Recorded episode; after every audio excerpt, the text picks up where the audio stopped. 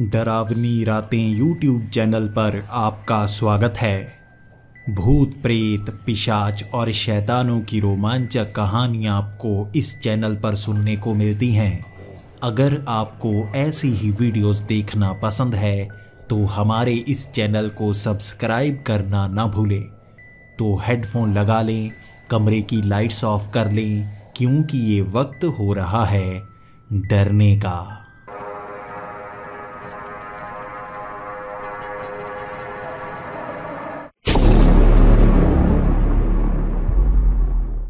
Hello दोस्तों, मेरा नाम मैथ्यूज़ है और मैं यूनाइटेड स्टेट्स ऑफ़ अमेरिका की एक शहर डेलस का रहने वाला हूँ। मेरी ज़िंदगी उतार चढ़ाव वाली रही। मैंने अमीरी भी देखी और गरीबी भी देखी। 2003 में मैं स्टॉक मार्केट में पैसे लगाया करता था और उसके बाद कब पैसे डबल और ट्रिपल होते गए पता ही नहीं चल पा रहा था। महँगा घर रखा हुआ था मैंने। महँगी गाड़ी रखी हुई थी। लोन पर सब कुछ लेता जा रहा था। कमाई ही इतनी ज़्यादा हो रही थी। मुझे लग रहा था ज़िंदगी मेरी सफल हो गई। उम्र मेरी तेईस साल थी और मैं इतने ज़्यादा पैसे कमा चुका था। सभी स्टॉक मार्केट में मैं लगाता चला जाता और पैसे बढ़ते चले जाते। सपने हसीन होने लगे थे। मेरी गाड़ी को देखकर मेरे दोस्त जला करते थे। जो अभी पढ़ाई कर रहे थे, उन्हें लगने लगा था कि मैं उनसे बहुत आगे निकल गया। लेकिन साल 2008 का रिसेशन वो सिर्फ़ इस देश को बर्बाद नहीं करके गया, मुझे भी बर्बाद करके गया। मैंने जितने पैसे लगाए हुए थे जिन स्टॉक्स में, वो सब के सब डूबे। अब तो घर की वो ईएमआई e देने के पैसे मेरे पास नहीं थे, गाड़ी की ईएमआई e देने के पैसे मेरे पास नहीं थे। वो घर भी गया, वो गाड़ी भी गई, और मुझे सड़क पर आना पड़ गया। क्योंकि मैंने ग्रेजुएशन भी पूरी नहीं की थी तो मुझे जॉब भी नहीं मिल पा रही। मुझे होमलेस की तरह रहना पड़ रहा था और मैं सड़क पर ही गत्ते का छोटा सा घर बनाकर उसमें घुस कर रहता। वो तो भगवान का शुक्र है, यहाँ पर ज़्यादा सर्दी नहीं पड़ती, वरना मेरा बुरा हाल हो जाता। फिर भी ज़िंदगी कितनी अच्छी हुआ करती थी और कितनी बुरी हो गई। इसी कारण मुझे शराब की लत लग गई थी। मैं अपने उस छोटे से गत्ते के घर के बाहर बैठा रहता। अब उसे घर भी नहीं कह सकते। एक डिब्बा था, जिसमें किसी ने फ्रिज रखी होगी। घर के बाहर उसने ये डिब्बा रखा हुआ था। मैं उठाकर ले आया। सड़क के एक किनारे ही मैं सोया करता था। लोग मुझे कुछ ना कुछ दे जाया करते। उससे मैं पेट भरता। बाहर मैंने एक छोटा सा कटोरा रख लिया था। आते जाते लोग कुछ ना कुछ पैसे उसमें डाल लेते, जिससे मेरा गुजारा चल पा रहा था। और उन पैसों से सबसे पहले मैं शराब लेकर आता। शराब पीने की लत थी मुझे, जो बर्बाद होने के बाद लग गई थी। लगभग एक साल तक मैं होमलेस ही रहा था, और उसके बाद पुलिस ने मुहिम चलाई कि जितने होमलेस हैं, उन्हें घर दिया जाएगा। मेरी किस्मत वहाँ भी नहीं जागी, लेकिन उस जगह से मुझे भगा दिया गया।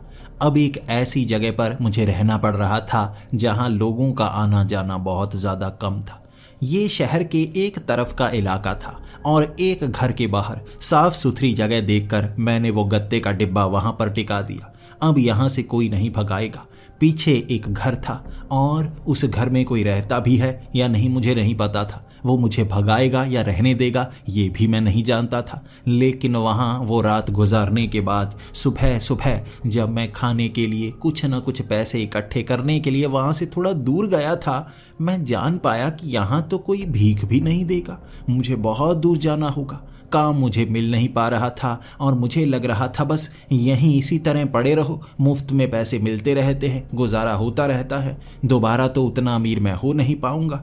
वहाँ कुछ न कुछ सफ़ाई का काम करके कुछ पैसे मिले। उन पैसों को लेकर मैं वहीं पर पहुँच गया। जब मैं वहाँ पहुँचा तो उस मकान का मालिक अपना गेट खोल रहा था।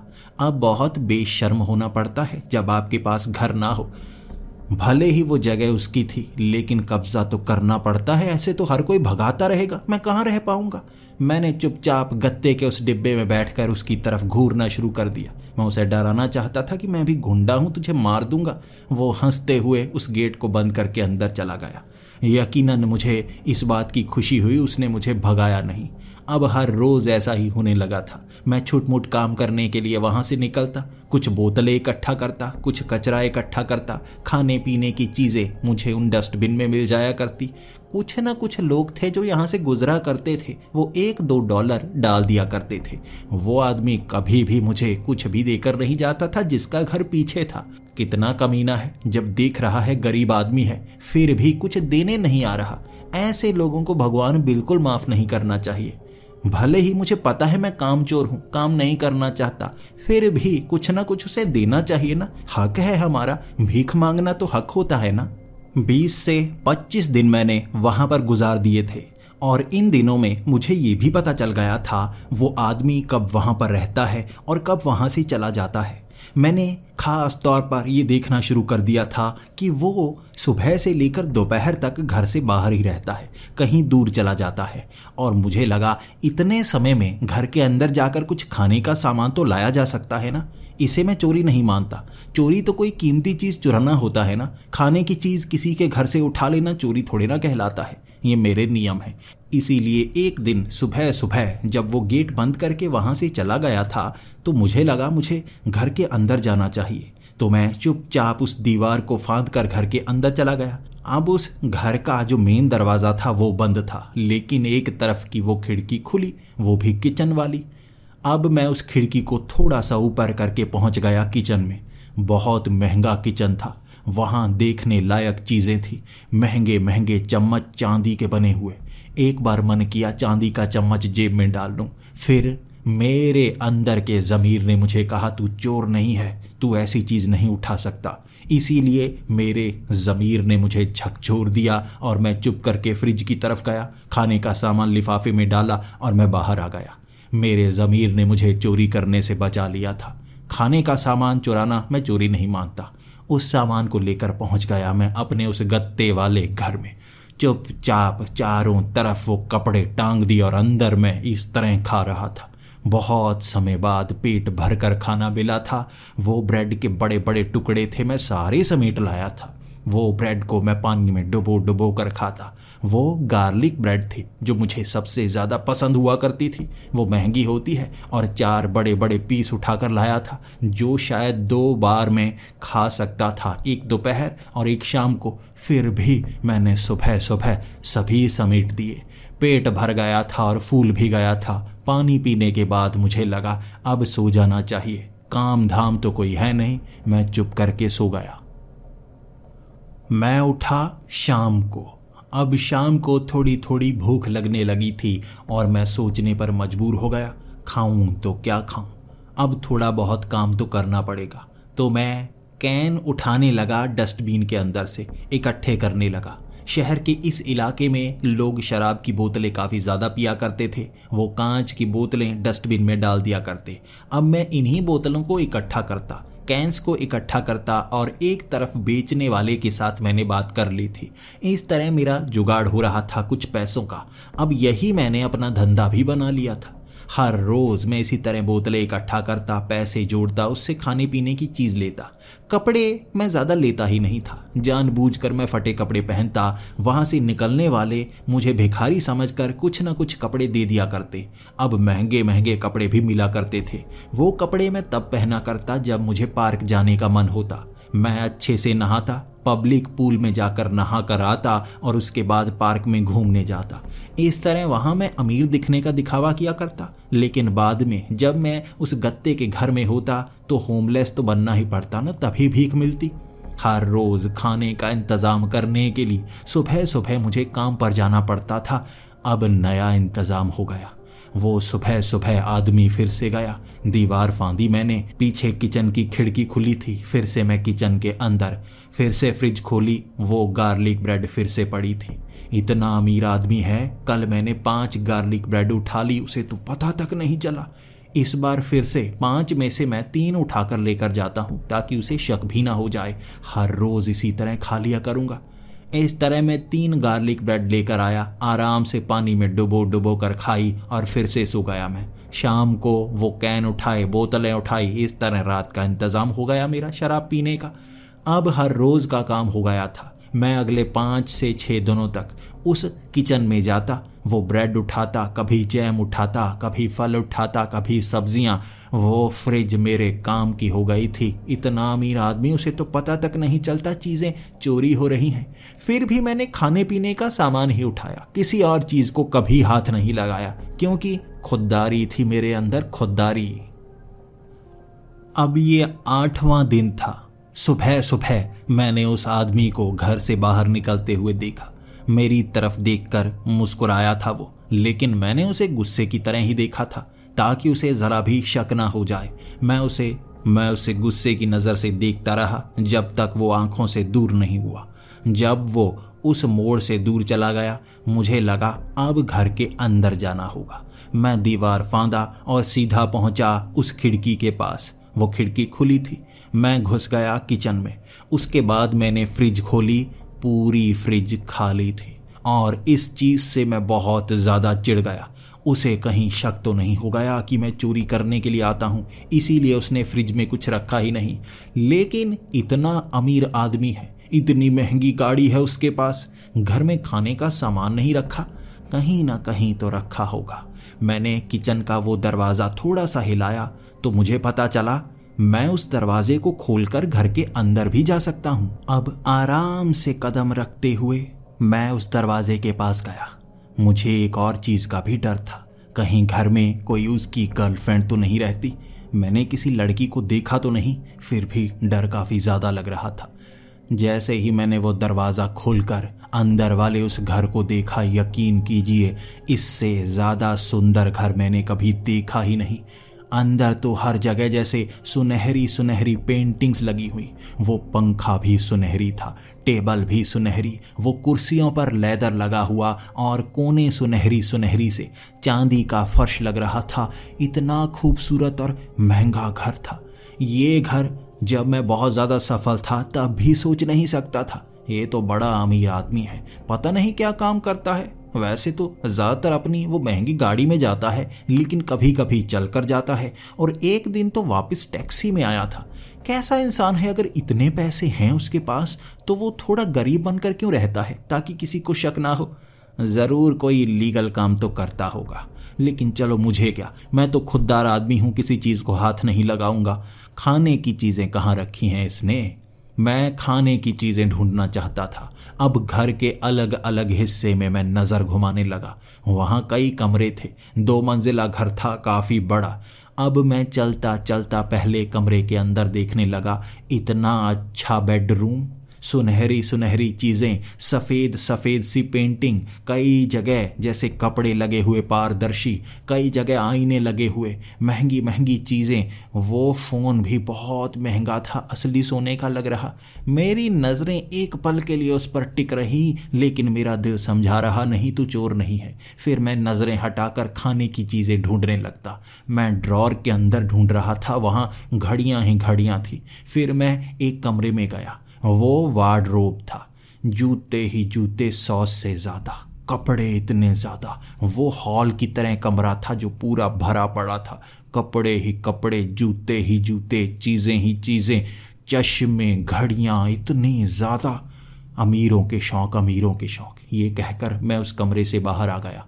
अब मैं बेडरूम के अंदर गया। ड्रॉर को दोबारा से खोलकर देखने लगा और वहाँ मुझे बिस्किट का एक पैकेट मिला। जल्दी से मैंने बिस्किट का पैकेट निकाला और बिस्किट मुँह में डाले। सुबह सुबह नाश्ते का समय है, कमीना कुछ भी छोड़कर नहीं गया। चलो बिस्किट ही खाता हूँ। वो बिस्किट सस्ते वाले थे। एक डॉलर के दो पैकेट आते हैं। एक अमीर आदमी इस बिस्किट को खा ही नहीं सकता। मैंने कभी इस बिस्किट को हाथ नहीं लगाया था जब मेरे पास पैसे हुआ करते थे। अब भीख में कोई दे जाता है, फिर मैं खा लेता हूँ। वहाँ मैं बिस्किट खाता रहा, फिर किचन में जाकर एक पानी का ग्लास भरा और पानी पिया। अब मैं फिर से ढूँढने लगा था खाने की और चीज़ें। ब्रेड ब्रेड कहाँ पर रखी है इसने? ढूंढते ढूंढते कई कमरों में गया। एक बिस्किट तक ना मिला मुझे। मैं ऊपर वाले फ्लोर में भी गया। कमरे खूबसूरत से खूबसूरत थे। खाने की कोई चीज़ वहाँ पर नहीं। ये बिस्किट के सिवा कोई और चीज़ मिली ही नहीं। फिर मैं बेसमेंट में गया। वहाँ ढेर लगा हुआ था शराब का। ये बेसमेंट बहुत खूबसूरत बनाई गई और हर ब्रांड की वो शराब की बोतल वहाँ पर रखी हुई थी। लेकिन बिल्कुल पीछे एंटीक चीज़ें। अब वो एंटीक चीज़ें इतनी ज़्यादा पुरानी और गंदी थी, कोई भी अमीर आदमी ऐसी चीज़ें घर में क्यों रखेगा? या तो कहें कि बचपन की चीज़ें हैं ना, ये तो 500-600 साल पुरानी गंदी गंदी सी चीज़ें लग रही। वहाँ पर हड्डियाँ भी पड़ी हुई थी, जानवरों की हड्डियाँ, जानवरों के कंकाल जानवरों की चमड़ी जिससे बदबू आ रही। अब शराब के पीछे ऐसी जगह जहाँ ऐसी गंदी गंदी चीज़ें रखी हुई। मैं तो चिढ़ गया और वहाँ शराब को देखकर आँखें मेरी चमके जा रही। फिर मैं कह रहा, ये तो पीने वाली चीज़ है ना, ये कोई मैं चोरी थोड़ी ना कर रहा हूँ। अगर दो घूंट लगा लूँगा कुछ, बुरा थोड़े ना होगा। मेरा मन मुझे रोकने की कोशिश कर रहा, ये शायद चोरी हो जाएगी, ये महँगी चीज़ है। फिर भी मैं खुद को कह रहा, दो घूंट लगा लेता हूँ ना, उसे कौन सा पता चलेगा? अब खाने की चीज़ नहीं दी है उसने, ये मेरा हक है। अब पीकर ही चला जाता हूँ। आगे एक ऐसी बोतल पड़ी थी जो वाइन की थी, वो दस हज़ार डॉलर की एक बोतल थी।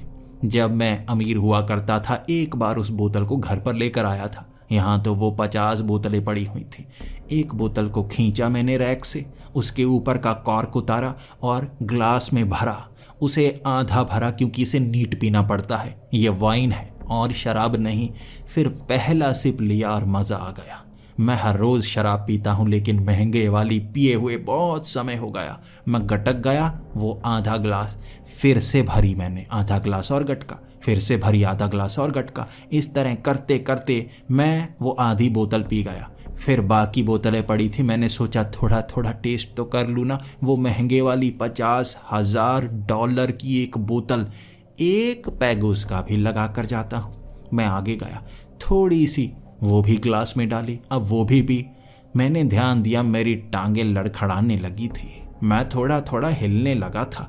हर चीज़ को मैं देखता ऐसा लगता वो चीज़ मेरी तरफ़ आ रही है। बोतलें भी जैसे पलकें झपका रही हूँ, बोतलें हिलने लगी थी मेरी टांगे भी। चढ़ गई थी मुझे और मुझे लगा, जल्दी से निकलो यहाँ से। कहीं मैं यहाँ बेहोश हो गया ना, वो अमीर आदमी आ जाएगा, पुलिस को बुलाएगा और फिर मैं फंसा। उस बेसमेंट से लड़खड़ाते लड़खड़ाते जब मैं ऊपर पहुँचा, दरवाज़ा खोला मैंने और वो आदमी बिल्कुल मेरे सामने। एक पल के लिए जो नशा था ना, वो उतर गया, एक चुटकी बजाते ही। वो सामने गुस्से से खड़ा मेरी तरफ़ देख रहा। अब मैं क्या करता? मैं कहने लगा, अरे अरे, ये आपका घर है, मुझे लगा मैं गत्ते में घुसा हूँ। तभी उसने घुमाकर एक चांटा मारा और कहा अच्छा तो गत्ता इतना बड़ा हो गया तुम्हारा। और मुझे लगा था वो पुलिस को बुलाएगा। फिर से मैंने बात घुमानी चाहिए। अरे, जादू जादू जादू, मैं तो अपने उस उस गत्ते में था। यहाँ कैसे आ गया? जादू हो गया, जादू। उसने फिर से घुमाकर एक चमाट लगाई और कहा, सारे जादू निकलेंगे, सारे जादू निकलेंगे। चोरी करने के लिए आता है ना यहाँ पर, तू चोरी करने के लिए? मैंने कहा, आपको मैं देखने में चोर लगता हूँ। खुददार आदमी हूँ, खुददार आदमी। कभी भी चोरी नहीं करता। जैसे ही एक और चमाट पड़ी, मैं कहने लगा, वो थोड़ा बहुत चुरा लेता हूँ। भूख तो मुझे भी लगती है ना। खाने का सामान लेता हूँ। आज गलती से मेरा पैर फिसला। वहाँ मैं किचन में था। वो फ्रिज को खोलने वाला था मेरा पैर फिसला और फिसलते फिसलते यहाँ बेसमेंट में गिर गया मैं। उसके बाद उसने मेरे करीब आकर मेरे मुँह को सूंघा और एक और चमाट लगाई और कहा अच्छा गिरते गिरते शराब भी पी आए। तीन बोतलें अलग अलग टाइप की। उन तीनों में कितना कितना पिया है, वो भी बता सकता हूँ मैं। ये कहकर उसने एक और चमाट लगाई। अब मुझे गुस्सा आने लगा था। अगर चोरी करते हुए पकड़ा है तो पुलिस को बुलाए। इस तरह मुझे मारे क्यों जा रहा है? यहाँ नियम है कि चोर पकड़ा भी जाए, उसे ज़्यादा पीटा नहीं जा सकता। मैं गुस्से में आ गया। अच्छा अब हाथ उठाना बंद करो। जो करना चाहते हो, वो करो। वैसे भी मैं सड़क पर रहता हूँ। जेल में रहूँगा, मेरा कुछ नहीं जाएगा। खाने को तो मिलेगा ना? उसने एक और चमाट लगाई और इस बार मुझे लगा बदला तो लेना होगा। पीटे कैसे जा रहा है? वो तो मैं फिसल कर घर में आ गया। बस शराब ही तो पी है। कुछ ज़्यादा थोड़े ना किया है। हाथ उठाने की हिम्मत कैसे हुई उसकी? पास में एक झाड़ू पड़ा था। मैंने झाड़ू उठाया और जैसे ही मैं उसके मारने वाला था, वो झाड़ू हाथ से गायब। झाड़ू कहाँ गया मुझे पता ही नहीं चला। और उसने सामने से एक और चमाट। अब इस चमाट के बाद मेरी दोनों तरफ़ की गाल लाल हो गई थी और मैं गुस्से से चिढ़ चुका था। मैं उसको कहने लगा, हाथ मत उठाओ, मुझे गुस्सा मत दिलाओ। अगर मुझे गुस्सा आ गया ना, मैं बहुत भयानक रूप में आ जाता हूँ। उसने एक और चमाट लगाई और कहा, दिखा भयानक रूप। दिखा आज मैं देखना चाहता हूँ। बहुत समय से तू चोरी करता जा रहा है, करता जा रहा है। मुझे लगा था प्यार से समझाऊँगा। तू प्यार से समझने वाला नहीं। दिखा भयानक रूप। फिर मैं गुस्से में आया और कहने लगा अब देख। मैंने उसकी तरफ़ मुक्का किया और उसने मेरे हाथ को पकड़ा। मेरा हाथ नीचे की तरफ़ किया और दूसरे हाथ से घुमा कर एक और चमाट मैं फिर से ज़मीन पर गिर गया। अब मेरा सर घूमने लगा था। जो नशा हुआ था, सारा उतर चुका था। मैं फिर से गुस्से में उठा और कहने लगा, अब देख कराटे। अब देख कराटे, पाँच सालों से मैंने कराटे सीखा है। मैं एक एजेंट हूँ जो इस तरह होमलेस बनकर रहता हूँ। अब देख तुझे, अब देख तुझे क्या क्या रूप दिखाता हूँ। ये कहकर वो भी तैयार सा हो गया। मैं मुक्का लेकर उसकी तरफ़ बढ़ा और उसने मेरा मुक्का पकड़ा, फिर से घुमा के एक चमाट लगाई। मैं ज़मीन पर गिर गया। इस बार उसने जो चमाट लगाई, बहुत ज़ोरदार लगाई थी। मेरे आँसू निकल गए।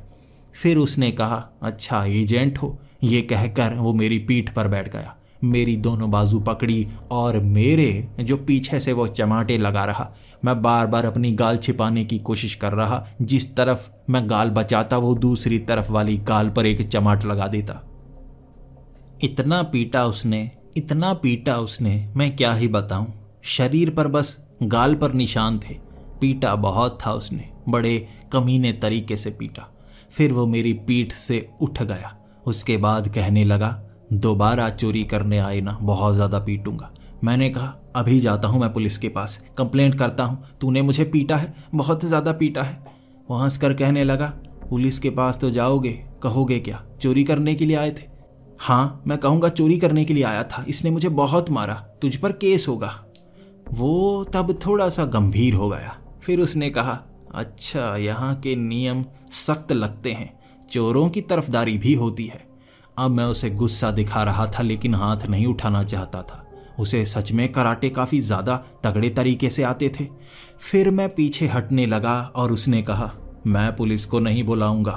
तुम पर कोई केस नहीं करूँगा। दोबारा मेरे घर में मत घुसना। निकलो यहाँ से। अगली बार कोई गलती की ना तो आगे जो गत्ता है उसे जला दूँगा। तुझे यहाँ से भगा दूँगा। भाग यहाँ से। ये कहकर अब उसने मुझे घर से बाहर निकाल दिया। मैं अपनी गालों को पकड़ता, भूखा ही उस गत्ते में सोने पर मजबूर हो गया था। वक्त ग्यारह से बारह बजे का था। मैं दोपहर के इस समय खाना खाकर सोता हूँ और वो भी ब्रेड पानी में भिगो भिगो कर आज कुछ नहीं मिला था। कमीने ने उल्टा मुझे पीट डाला। शाम तक मैं सो नहीं पाया। गुस्सा बहुत ज़्यादा। आज गुस्सा भरता गया भरता गया। भले ही मैं भिखारी था, लेकिन कोई मुझ पर हाथ नहीं उठाता था। मेरे अंदर की खुददारी को उसने जलील किया था, इसलिए बदला तो लेना ही था।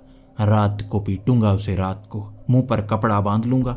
उसको कौन सा पता चलेगा कौन आया है, और फिर उसे घर के अंदर पीट के जाऊँगा।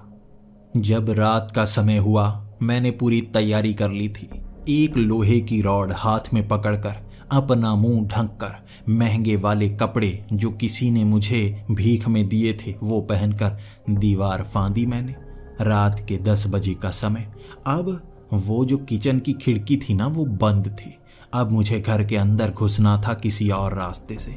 मैं खिड़कियों पर आँख लगा लगा कर देखता रहा और एक जगह जब मैं पहुँचा, वहाँ मुझे नज़र आया, उस आदमी ने बिल्कुल कपड़े नहीं पहन रखे थे। और वो आदमी का शरीर अजीब सा था। उसका रंग पूरी तरह से हरा था, हरा। आखिर ये क्या चीज़ है? इसने शरीर पर रंग लगाया हुआ है। कोई पेंटिंग कंपटीशन चल रहा है या क्या कर रहा है? ये कैसी फैंटेसी है इसकी? ये सोचकर मैं हैरान सा हो गया और अब उसे देखना चाहता था वो घर में करता क्या है। उसके बाद उसने चुटकी बजाई और उसके शरीर पर कपड़े आ गए। हरा रंग साफ़ हो गया था, हरे रंग का सूट पहन लिया था उसने ऊपर। मैं बस आँखें खोलकर देखता रहा, ये कैसा जादू है? ये तो कोई जादूगर सा लगता है। उसका पीछा करने लगा। मैं पीछा बाहर से कर रहा था, एक खिड़की से दूसरी खिड़की। अब मैं दूसरी खिड़की से देखने लगा। वो बेडरूम में गया और वहाँ अपने आप उड़ती हुई चीज़ें उसके पास आ रही। वो टीवी को चुटकी से चला चुका था। उसके हाथ में उड़ता हुआ रिमोट आया था। उसने छत का रंग बदल दिया था। अब मैं ये देख रहा और अचानक वो चौकन्ना सा हो गया। उसने हर चीज़ को जैसे अपने हाथ से छुड़ा और उसके बाद कमरे की लाइट बंद। वहाँ पूरी तरह से अंधेरा था और मुझे लगा उसे पता तो नहीं चल गया। मुझे किसी और कमरे की तरफ़ जाना होगा। अब मैं बाहर बाहर से घूमकर सीधा लिविंग एरिया तक वाली खिड़की में पहुँच गया। वहाँ अंदर की तरफ़ मैं देख रहा, वहाँ कोई भी नहीं। अचानक जिस खिड़की पर मैं झाँक रहा, उसके दूसरी तरफ़ वो आदमी और उसका चेहरा भयानक। ऐसा नहीं लग रहा था कि वो कोई इंसान हो। ऐसा लग रहा था वो पिशाच हो जो खिड़की के बाहर मेरी तरफ़ देख रहा था। मेरी आँखें बाहर आने को हो गई। मेरी टांगें काँप रही थी। दिल की धड़कन तेज मेरी और कदम मेरे पीछे हट रहे। मैं बहादुर नहीं डरपोक हूँ। ऐसी चीज़ देखकर तो मैं जल्दी से भाग जाता हूँ। फिर भी कदम जम गए थे मेरे। मैं पीछे पीछे हटने लगा और जो मैंने देखा, उसको कैसे बयां करूँ? मैं उस कांच की खिड़की के बाहर था। वो उस कांच की खिड़की के अंदर। वो कांच है जिसके आर पार जाया नहीं जा सकता। वो उस कांच के आर पार हो गया। दीवार के आर पार पानी की तरह लहराता हुआ दीवार की इस तरफ़ मेरे सामने खड़ा और उसने सबसे पहले तो मेरे एक चमाट लगाई। मेरे लगी वो चमाट और मैं नीचे गिर गया। गाल तो मेरी दोपहर की ही दर्द कर रही थी। अब उस पर दोबारा चमाट लगाई तो दर्द बहुत ज़्यादा हुआ। वो मुझे उस भयानक चेहरे के साथ जैसे मारना ही चाहता हो। वो मेरी तरफ़ बढ़ा और मेरे मुँह से निकला। पिशाच! ये सुनते ही वो मेरी आँखों की तरफ़ देखने लगा और एक और चमाट मेरे गाल पर। फिर उसने मुझे कॉलर से पकड़ लिया और उठाकर मिट्टी में पटक दिया। वो जैसे गुस्से में आ गया था। उसने मुझे पकड़ा और घर के अंदर ले गया। उसने दरवाज़ा लगा दिया था और मैं चीखने की कोशिश कर रहा। शायद आवाज़ घर से बाहर जा ही नहीं रही थी। महँगे महँगे मोटे मोटे दरवाजे वो खिड़कियाँ भी बंद थी, आवाज़ बाहर नहीं जा रही होगी और उससे बचने के लिए हाथ में मेरी रॉड थी। कब का भूला हाथ में रॉड मैं इस्तेमाल कर सकता था। अब करूँगा, छोड़ूँगा नहीं, इस पिशाच को ये तो मुझे मार देगा। मैंने खड़ा होकर कहा वो पिशाच, तेरी तो मैं चटनी बना दूँगा। मैंने जैसे ही रॉड मारने के लिए हाथ पीछे किया, वो एक झटके से आगे आ गया और एक और चमाट लगाई, मैं ज़मीन पर गिर गया। वो कैसे पीटता है? एक तो चमाटे इतनी बार मारता है मेरी गाल पर, दोनों गाल के ऊपर वाला मांस सुजाकर रख दिया था। ऊपर की जैसे परत ही उतार दी थी, चमाटे मार मार कर उसने, कैसा चमाटो वाला पिशाच है ये? मैंने वो रॉड घुमाकर उसके मारनी चाही, और उसकी बाजू से वो रॉड टकराई, उसकी बाजू लटक गई जैसे हड्डी टूट गई हो। फिर मुझे लगा, अब आया ये मेरे हाथ में। टूटी हुई उसकी बाजू और दूसरी तरफ़ मैं रॉड मारने लगा, कहने लगा, पिशाच, तुझे तो मैं मार दूँगा। अब जो टूटी हुई बाजू थी ना उसकी, उसने लंबी की रबर की तरह और घुमा के मेरे इस बार जो चमाट लगाई, रबर की बाजू दूर से घुमा कर लेकर आया और ढश की जो आवाज़ थी, उसने मेरे जैसे कान के पर्दे को ही बंद कर दिया हो। हाथ की रॉड गिरी और मैं पटक कर एक तरफ़ गिरा। गुस्से में अब उसकी आवाज़ सुन रही थी। पिशाच मत बोल मुझे। मेरी बेइज्जती मत किए जा। पिशाच मत बोल। अब मेरी छाती पर बैठ गया और उसने चमाटे सीधे हाथ से मारी। अब गाल पर चमाटे नहीं मारना चाहता था। मेरे माथे पर सीधी सीधी चमाटे पाँच छह मारी उसने। उसका वो गुस्सा देखकर मुझे लगा ये भयानक है, ये मुझे मार देगा। मैंने आँखें बंद कर ली और हाथ जोड़कर कहने लगा, माफ़ कर दो, माफ़ कर दो, मुझे माफ़ कर दो, दोबारा चोरी नहीं करूँगा, दोबारा पिशाच नहीं कहूँगा, मुझे माफ़ कर दो। मेरी माफ़ी उसने कबूल की और छाती से उठा। मैंने उसका चेहरा देखा, वो मुस्कुरा रहा था। गुस्सा जैसे गायब ही हो गया। फिर मैं उठा लड़खड़ा कर और उसको कहने लगा, इतना पीटा है, इतना पीटा है, अब मुस्कुरा रहे हो। उसने कहा दोबारा मुझे पिशाच मत कहना। मैं उस श्रेणी का नहीं हूँ, मैं एक जिन्न हूँ।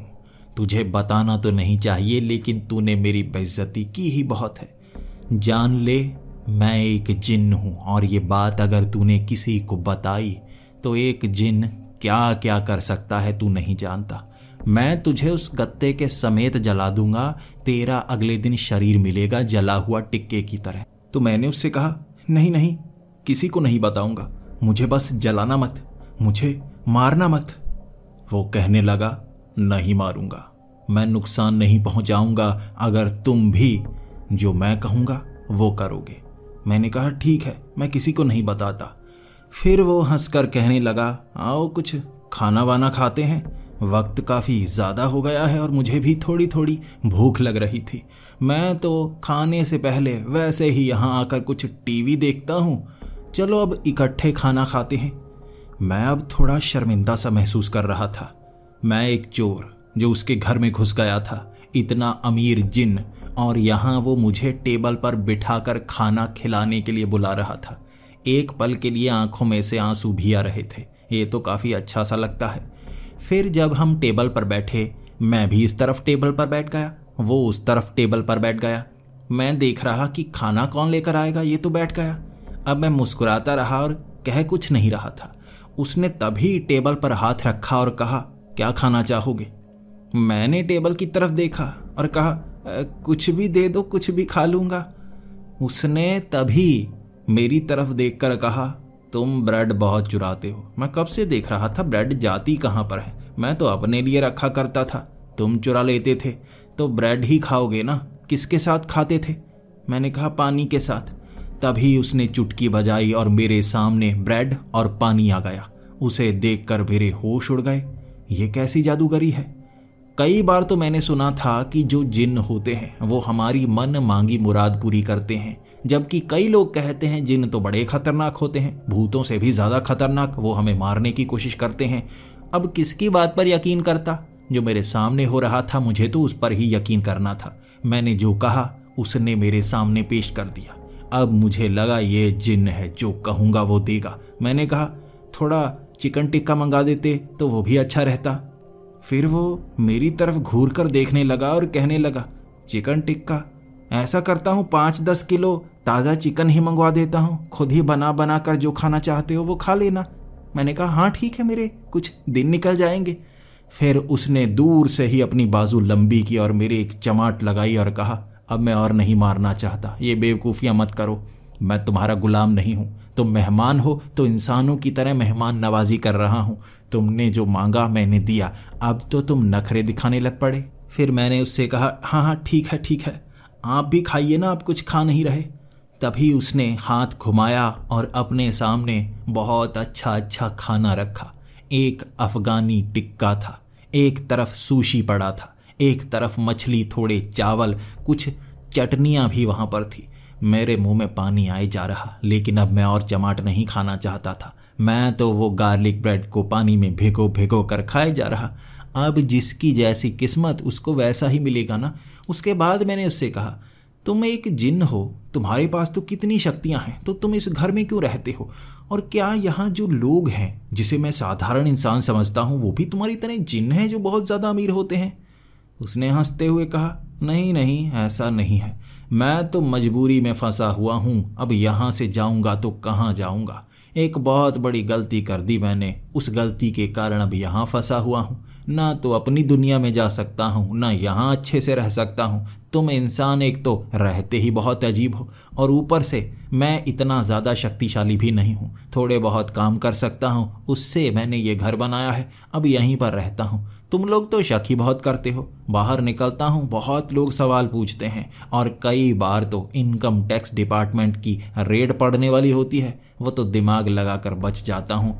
लेकिन इंसानों के साथ रहना बहुत ज़्यादा मुश्किल है, एक बात तो माननी पड़ेगी। उसकी बातें सुनकर मुझे लग रहा था, ये तो कुछ भी कर सकता है। मैंने कहा, तुमने ये पूरा घर फिर चुटकी बजाकर बनाया है? उसने कहा, नहीं, इतना आसान भी नहीं होता, मैं इतना ताकतवर नहीं। फ़िल्में कम देखा करो। मैं छुटमुट काम कर सकता हूँ, भूख मिठाने का सामान ला सकता हूँ, पैसों को बढ़ाने की तरकीबें जान सकता हूँ, किसी का दिमाग पढ़ सकता हूँ, ऐसे काम मुझे करने आते हैं। लेकिन इन कामों से भी पैसे कमाना आसान होता है। अब पैसों को बढ़ाना आसान होता है स्टॉक मार्केट में लगाना आसान होता है। इस तरह मैंने इतने पैसे बना लिए कि आराम से अब मैं यहाँ रह सकता हूँ, बिना किसी परेशानी के। लीगली मैंने पैसे बनाए हैं। मैंने कहा, मुझे भी बना दो, मुझे भी एक घर बना दो। मैं बहुत अमीर हुआ करता था। उसके बाद मेरे सारे पैसे रिसेशन में चले गए। उसके बाद से मेरा बुरा हाल हुआ पड़ा है। एक ऐसा ही घर इससे थोड़ा सा कम बना देना, एक आध कुर्सी कम बना देना ऐसा घर बना दो, मज़ा आ जाएगा और अपने से आधे पैसे मेरे अकाउंट में डाल देना, मैं भी मज़े कर लूँगा। फिर उसने कहा अच्छा तो फिर आधा जिन ही बना देता हूँ, उसके बाद तुम्हें जो चाहिए होगा वही ले लेना।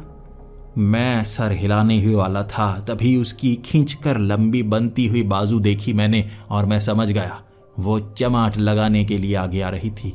तो मैंने कहा, अरे, मैं तो मज़ाक कर रहा था। सच में थोड़े ना ऐसा होता है? ऐसे थोड़े ना मिलते हैं पैसे, वो तो तुम्हारे हैं, मैं थोड़े ना मांग रहा हूँ, मैं तो बस मज़ाक कर रहा था। अब मैं एक ऐसी चीज़ मांगना चाहता था, काश वो मुझे दे दे। मैं भिखारी हूँ और भिखारियों वाली बात तो मैंने कर ही दी। मैंने कहा, देखो, और कुछ तो दे नहीं सकते, बस मुझ पर थोड़ा तरस खाकर भूख लगती है, कुछ खाना दे दिया करो। उसने हँसते हुए कहा, मुझे पता है तुम सुधरने वाले तो हो नहीं यहाँ इस किचन में आकर ये सामान, मुझे पता है तुम सुधरने वाले तो हो नहीं। किचन में आकर तुम सामान ले जाओगे ज़रूर, इसीलिए सामान मैं फ्रिज में रख दिया करूँगा। यहाँ आना, फ्रिज से सामान लेना और निकल पड़ना, लेकिन किसी और चीज़ को मत उठाना। जिस दिन मुझे पता चला ना तुमने और किसी चीज़ की चोरी की है और नीचे जो बोतलें पड़ी हैं उनकी चोरी की है, चमाटे मारता रहूँगा, चमाटे पूरा दिन। गालें सुझा दूँगा और ऊपर से नीचे तक सुझा दूँगा, जहाँ भी नरम नरम हिस्से हैं। ये सुनकर मैं थोड़ा सा चौकन्ना हुआ। मैं कहने लगा, नहीं नहीं नहीं, बस खाने का सामान मिल जाए, वो बहुत है। ये कहकर वहाँ मैंने वो ब्रेड पानी के साथ बेको बेको कर खाई और घर से मैं बाहर आ गया। हर रोज मैं ऐसा करता, सुबह सुबह घर के अंदर जाता, फ्रिज से कुछ खाने का सामान लेता और कई बार अब मुझे वो भी दिखने लगा था, गाड़ी से जाता हुआ और आता हुआ। वो कुछ नहीं कहता। उसने सामान रखा हुआ होता, कुछ बनाया हुआ होता, मैं आराम से वो खाता। यकीन मानिए, बहुत अच्छी अच्छी चीज़ें बनाया करता था वो, मैं सब खाया करता, ज़रा भी कंप्लेंट नहीं करता था। खाने का जुगाड़ तो हो गया था। अब एक ऐसा जिन जो कुछ भी कर सकता है, इतना अमीर है, मेरे लिए कुछ ना कुछ तो कर ही सकता है, बस उससे घुमा फिराकर बात करनी है। कैसे फंसाऊं उसे? एक जिन्न को काबू कैसे करूँ? क्या मुझे कोई चिराग चाहिए होगा? उसे घिसूँगा, उसके बीच से घुसेड़ दूँगा, उसके बाद ये मेरा गुलाम हो जाएगा। लेकिन अगर ऐसा नहीं हुआ, उसे शक हुआ, मैं उसे गुलाम बनाना चाहता हूँ। वो ऊपर से नीचे तक हर नर्म हिस्से को सुझा देगा, उसने धमकी दी है। उसका क्या करूँगा? वो तो शायद उससे भी ज़्यादा कुछ करने की कोशिश करे। नहीं नहीं, ऐसा नहीं करूँगा। लेकिन उसका फ़ायदा कैसे ले सकता हूँ? अब होमलेस होने के बाद मैं भिखारी बन गया था और भिखारी होने के बाद मेरी आदतें भी थोड़ी बिगड़ैल सी हो गई थी।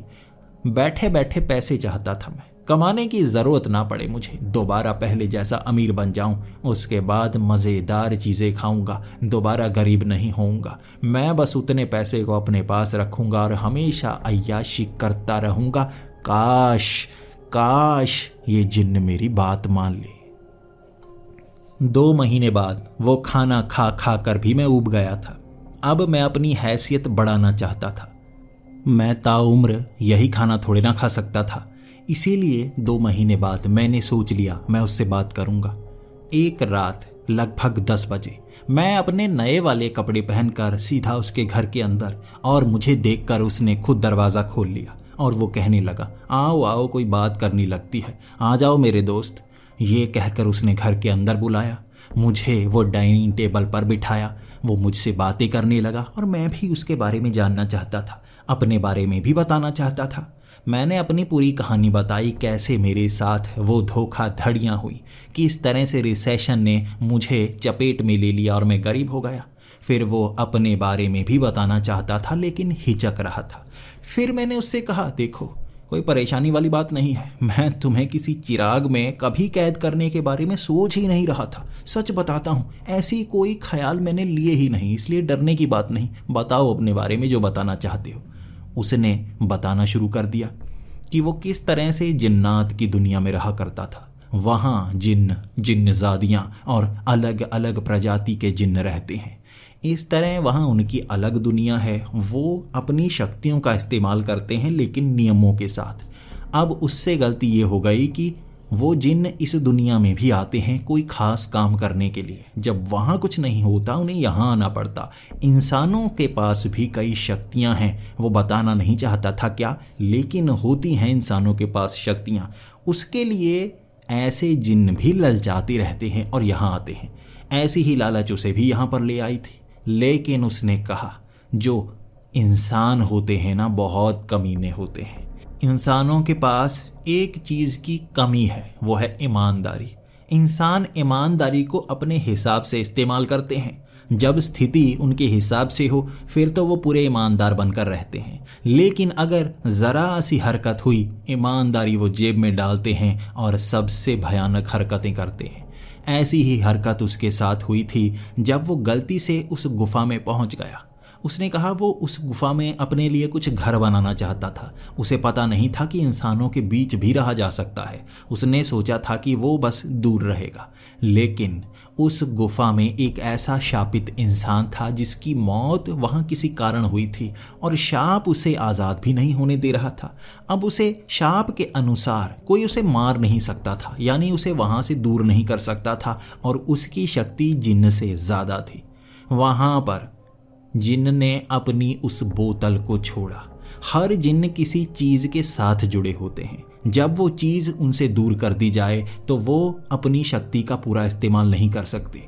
वो चीज़ इंसानी दुनिया और जिन्नात की दुनिया को जोड़े हुई होती है। वो बोतल वहाँ पर छोड़नी पड़ी और वो कमीना इंसान इस जिन्न के पीछे पड़ गया। वो बस इसे मार देना चाहता था, इसकी शक्ति छीन लेना चाहता था खुद की आज़ादी के लिए। बड़ी मुश्किल से ये जिन्न भाग कर आया और उसके बाद यहाँ इंसानों के बीच रहने लगा। कभी जंगलों में भटका, कभी छोटे गाँव में रहा, फिर उसे सब तरकीबें पता चल गई इंसान कैसे रहते। तब उसने घर बनाकर यहाँ रहना शुरू कर दिया। वो वापिस जाना चाहता था, लेकिन उस बोतल को उस इंसान से आज़ाद नहीं करवाया जा सकता।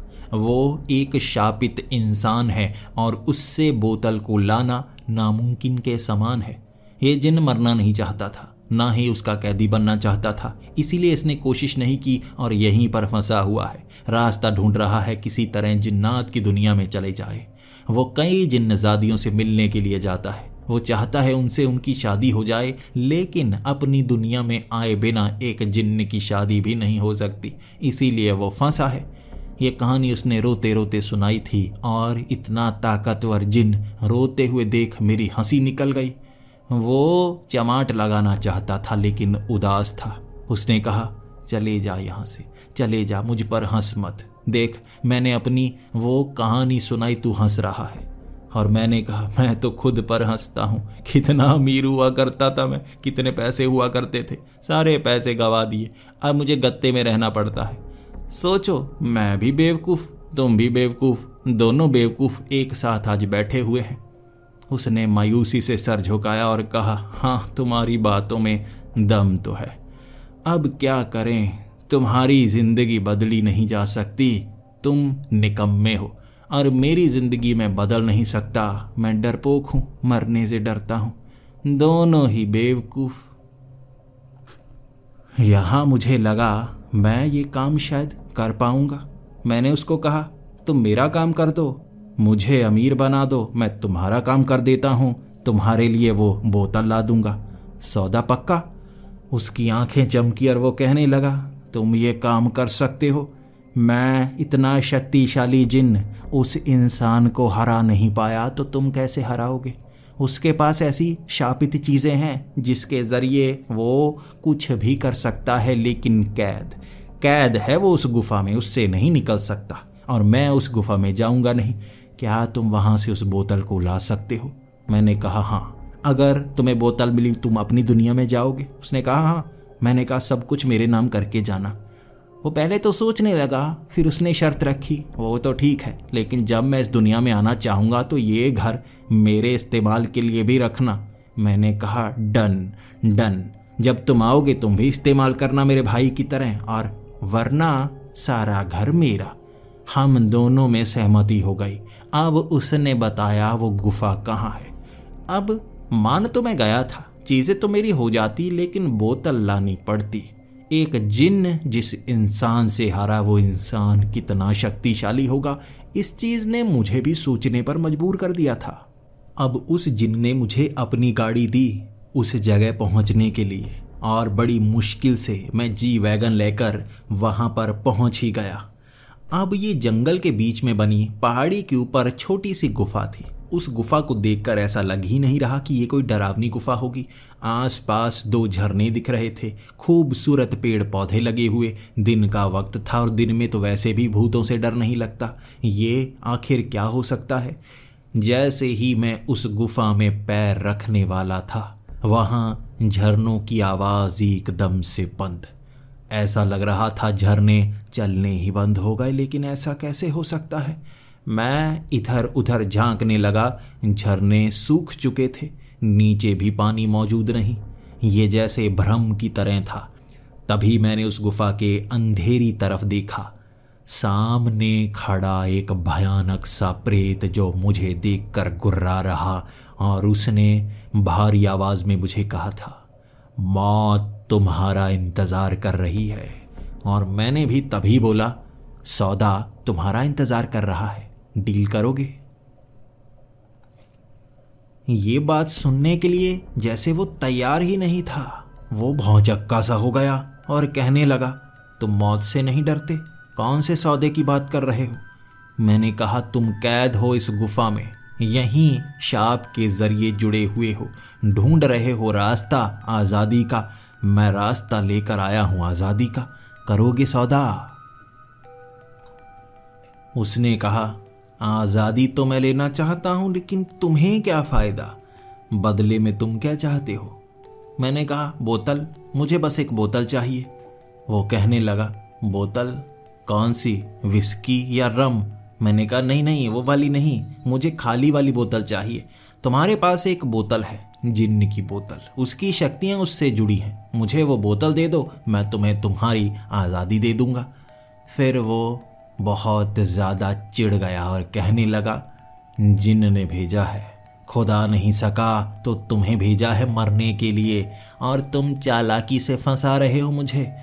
तुम तो इंसान हो, तुम मुझे आज़ाद कैसे कर सकते हो जब एक जिन न कर सका?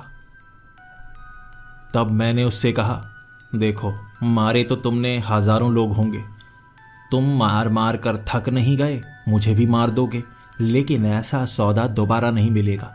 तुम यहाँ से आज़ाद होना चाहते हो या नहीं? अगर नहीं चाहते तो मार दो। वो अब खुद चिंता में था और अपने हाथों को रोक रहा, हाथों को मल रहा और कह रहा, क्या करूँ अब, क्या करूँ? आज़ाद तो मुझे भी होना है। अगर तुम आज़ाद कर सकते हो तो बताओ कैसे? मैंने कहा, तुम मुझे बोतल दो, मैं तुम्हें आज़ाद करूँगा। मैं उस जिन्न को यहाँ लेकर आऊँगा। तुम्हारी आज़ादी इस गुफा से जुड़ी हुई है। तुम इस गुफा से बाहर नहीं आ सकते। लेकिन इस दुनिया से अलग दुनिया में तो जा सकते हो ना। यहाँ से बाहर निकले, तुम आज़ाद हो गए, फिर कहीं भी जा सकते हो। और जिन ऐसा कर सकता है। लेकिन जिन डरता है, तुम उसे मार दोगे। इस गुफा में तुम्हारी शक्ति अपार है। तुम जिन को, भूत को, चुड़ैल को, डायन को, किसी को भी मार सकते हो, मुझे भी मार सकते हो। लेकिन आज़ाद नहीं हो सकते। तुम्हारा शाप तुम्हें रोके हुए है, लेकिन वो जिन तुम्हारी आज़ादी है जिसे तुमने भगा दिया, मैं सौदा लेकर आया हूँ। उसकी आज़ादी मुझे जो देगा, वो देगा, और हम तीनों को होगा फ़ायदा। वो प्रेत बड़ी मुश्किल से मान गया। मैंने सौदा किया कि मैं जिन्न को यहाँ नहीं लेकर आऊँगा। उसे डर है तुम उसे मार दोगे। वो दूर रहेगा, लेकिन मैं तुम्हारे लिए वो रास्ता खोलूँगा जिसको पार करते तुम गुफा से बाहर होगे। वहाँ तुम्हारी आज़ादी, वहाँ तुम खाली हो जाओगे घूमने के लिए आज़ाद। उसने सौदा मान लिया। अब यही बात मैं गाड़ी लेकर वापस पहुँचा, उसे जिन्न को बता चुका था और वो मुझ पर गुस्सा कि उसकी आज़ादी भयानक हो सकती है। वो एक गुफा में कैद है, शक्तिशाली है। यहाँ तो इंसानों को वो मारना शुरू कर देगा। उसके शाप के कारण शक्ति बढ़ जाएगी। मैंने कहा, मेरे पास उसके लिए भी तरकीब है। तुम उस बोतल से अपनी दुनिया में जाओगी ना? और यहाँ से बाहर निकलने के लिए उसे अपनी दुनिया में तो ले जाना होगा। और तुम्हारी दुनिया में तुम शक्तिशाली हो ना? वहाँ एक इंसान की शक्ति, एक प्रेत की शक्ति उस तर की नहीं होती। जिन्नों से भरी पड़ी वो दुनिया, फिर जो मर्ज़ी करना, उसके साथ करना। वो जिन्न भी तैयार हो गया। अब उस गुफा तक मैं उस जिन्न को ले आया। वो प्रेत तैयार था। उसने बोतल मेरे हाथ में पकड़ाई। उस बोतल के ज़रिए उस जिन्न ने वो दरवाज़ा खोला और वो प्रेत उस दरवाजे के पार और एक झटके में वो जिन्न उस दरवाजे के पार। मैं वहाँ ऐसे ही खड़ा था। इंतज़ार करता हुआ सौदा कब पूरा होगा? इसमें इन दोनों को तो फ़ायदा हो गया। वो जिन्न भी आज़ाद होकर अपनी दुनिया में चला गया। वो प्रेत भी उस दुनिया में चला गया, इस गुफा से आज़ाद। मुझे क्या मिला? मुझे तो वो कुछ देकर ही नहीं गया। मेरे नाम वो प्रॉपर्टी करके ही नहीं गया। वो जी वैगन लिए मैं वहाँ खड़ा रहा था, वो जिन्न कब आएगा? वो दो दिनों तक आया ही नहीं। वहीं रहा मैं, पत्ते खा खा कर गुजारा किया मैंने। गुफा में ढूंढा कोई काम की चीज़। वहाँ बोतलें, चिराग ऐसी चीज़ें पड़ी हुई थी, लेकिन कहीं भी कोई कीमती चीज़ नहीं। वो जी वैगन लेकर मैं वापस आ गया और वो कमीना जिन्न ताला लगा कर गया था घर को। घर के अंदर घुसने का कोई रास्ता नहीं और गाड़ी में तेल डलवाने के मेरे पास पैसे नहीं। गाड़ी मैंने गैरेज में लगाई और गत्ते में सोना शुरू। पंद्रह दिनों तक गत्ते में सोता रहा और अपनी किस्मत को रोता रहा। पंद्रह दिन बाद उस घर के अंदर लाइट्स चली थी।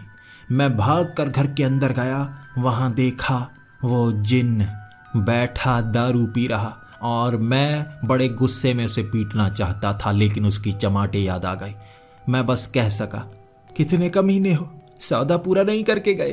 तुमने तो ले लिया जो लेना था, मुझे कुछ भी नहीं दिया। और वो हंसता हुआ कहने लगा, हरे घर को ताला लगा दिया था मैंने, पैसे तो वो बेडरूम में रखे हैं, उसका इस्तेमाल तुम कर सकते थे। अब गलती हो गई, चाबी नहीं दी। मैं खुशी बहुत था, बड़े आराम से उस दुनिया में चला गया, भूल ही गया था तुम्हें। फिर याद आया मेरा एक दोस्त इस दुनिया में भी है, इसीलिए वापस आया हूँ। मुझे खुशी हुई अंत में वो वापस आ गया। आखिरकार उस घर में मैंने रहना शुरू किया और उसके दिए सबक से उन पैसों को बिज़नेस में लगाया। ना कि मैंने वहाँ उन्हें उड़ाया। अब मैं उस घर में रहता हूँ। अमीर कहलाया जाता हूँ और वो जिन भी कभी कभी यहाँ आता है। वो अकेला नहीं आता, एक जिन्नजादी के साथ आता है और मुझे नौकरों की तरह खाना बनाना पड़ता है। मैं अब इस ज़िंदगी से भी खुश हूँ। जब आप बिना घर के गत्ते के डिब्बे में सो चुके हैं, बहुत समय उसके बाद ये घर जन्नत की तरह लगता है।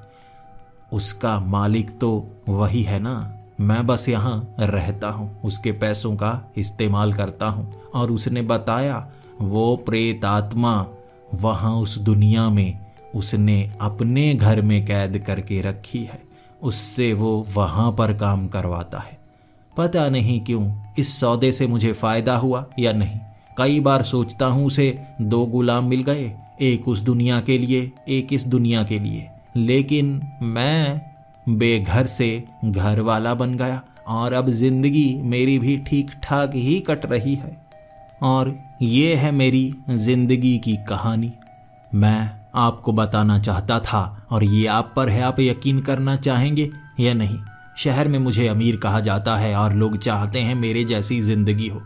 क्या आप भी चाहते हैं कि आपकी ज़िंदगी मेरे जैसी हो? कमेंट्स में ज़रूर बताएँ।